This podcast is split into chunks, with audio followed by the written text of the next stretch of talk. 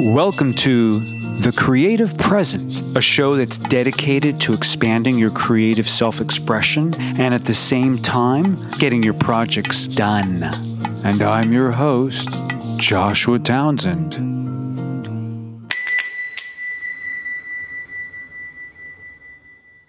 There's an old saying that says, write what you know. And that's true, but it's only half true well, at least the way I've been hearing it over the, the years when people talk about it, they always talk about, well, you know, write what you know. For me, that tends to point people in a direction of if you were a waiter, you should write about your years being on the wait staff.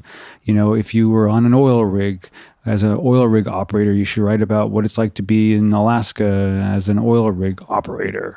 If you're a chef, write about what it's like to be in a chef. What I'm digging into now, and what I feel is the other side of what write what you know, is that there's an underlying reality. There's the underbelly of of all of humanity, and that we are talking really about that, writing to that.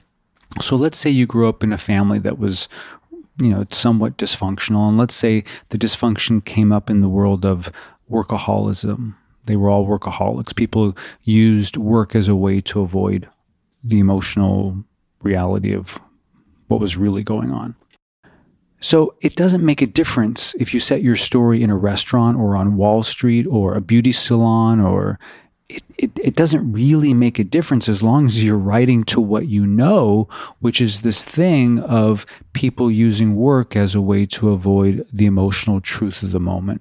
And then if you don't want workaholics, you know, you work with people who are underprivileged or people who grew up with a chip on their shoulder or people who dealt with betrayal or trust issues or emotional, basically the underlying emotional themes that connects all of us, no matter where we are on the planet, what time we live on the planet. You know, we all have those moments of unworthiness or not being good enough or trying too hard or not trying hard enough or being lazy or whatever it is in that moment we can make those underlying realities a part really of almost any story. And that's what people come together. That's what people come together to witness or watch on their own because it relates to the humanity of all of us. It touches us there. So that's my advocation for you today is to open up and expand the range of possibilities in terms of your writing, in terms of getting to the heart of the matter of whatever it is that you're really writing about, going to the depth. So even if it's a personal story about your own personal life, it's the same thing. Really dig into what's really operating and really tap into that because remember, we're not going for factual truth. We're going for the emotional truth. It's the emotional truth of the moment is what we're really digging for because that's what people experience. When people talk about facts, they say, well, the fact is that it was 72 degrees today, right?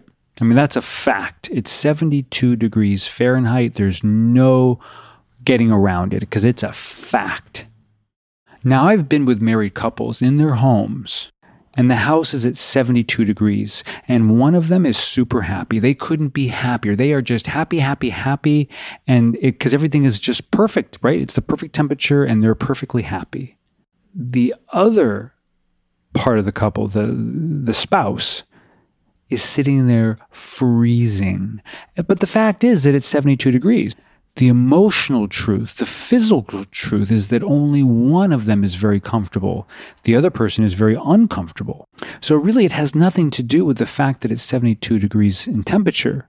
What we're looking at is the emotional truth. Is how does 72 degrees feel to you? And within that, you have a contrast because one person is super happy and one person is just freezing and very unhappy, very uncomfortable. So, all of this is to say, you can write about anything, anything you want, whatever your emotional truth is, whatever the underlying reality is, tap into that, tap into those elements, and then you can make the story about any complexity because we're really not watching a story about Wall Street or or hair salons or fast food restaurants or living on a yacht or working day in and day out at a hospital or anything like that. We're really watching are these relationships that happen and the things that spring up for it about jealousy and control and power and not feeling good enough, not feeling seen, wanting to be seen, and all of those things. So, this is your permission. This is your ticket to say yes and keep expanding, keep growing, whatever it is that you want to talk about. Write what you know emotionally and then put it in any situation, any scenario that makes you light up from the inside. Thank you for listening. If you love what you're listening to, please subscribe and then share with fellow creatives. For more, go to joshuatownshend.com